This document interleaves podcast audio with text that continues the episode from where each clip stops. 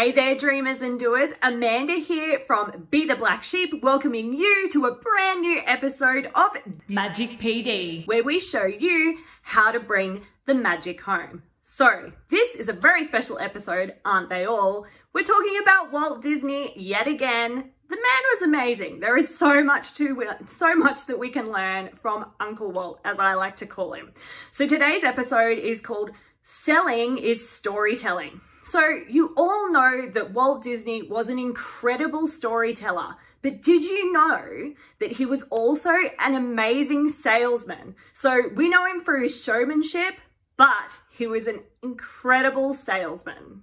So here's the thing. Why did he need to be such an impressive salesman? Well, he couldn't have pulled off all of his wild, crazy, amazing dreams without cash, right?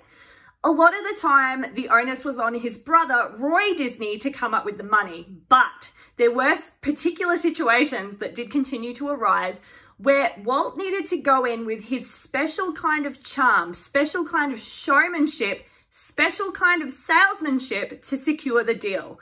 If he didn't have that unique combination of salesmanship and showmanship, we might not have the Disneyland or the Walt Disney World that we know and love today. We certainly wouldn't have Snow White and the Seven Dwarfs, which was one of well, it was actually the first full length feature animated movie. So without that unique combination that he brought to the table, we wouldn't have any of those things. So what was it that made Uncle Walt so incredibly special and what were his top tips about salesmanship that we can use to help us bring the magic home. Number one, the quality of honesty. If you're honest, you can bank on repeat business and people won't want to deal with you unless they can trust you. So honesty is really, really important when it comes to salesmanship. The other thing that Walt had going for him was his undying enthusiasm. You've got to be passionate and you've got to be excited about whatever it is that project is you're selling. If people can't see that you're excited about it, they're not going to be remotely interested. Number three, confidence. Walt always believed in himself. He always backed himself. No matter how crazy the project supposedly was, no matter how many people told him that he was nuts, he always believed in the project and he always backed himself. He always exuded confidence. Number four, that goes hand in hand with that confidence, is courage. He didn't fear rejection, he welcomed it. Studies show that the most successful people really just don't care what others think. And when you think about the most successful of people in the world, like right now, let's throw out there, we had Steve Jobs, we had Elon Musk. They were all agitators. They weren't afraid to make things happen that weren't the most popular opinion. So that courage to do what you believe in and stand for what you believe in is really important too. And finally, number five, persistence.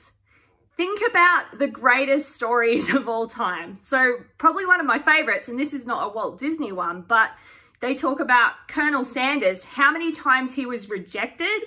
It was well over like hundreds and hundreds of times he was rejected with his KFC's famous chicken recipe, the famous herbs and spices, but he just kept at it. He was adamant that he was going to make it happen and look at the KFC empire today. The same can be said of Walt. He was persistent. No matter what it was he wanted to make happen, he didn't rest until it happened. And that's the way you need to show up, guys. Do whatever it takes for as long as it takes until it takes.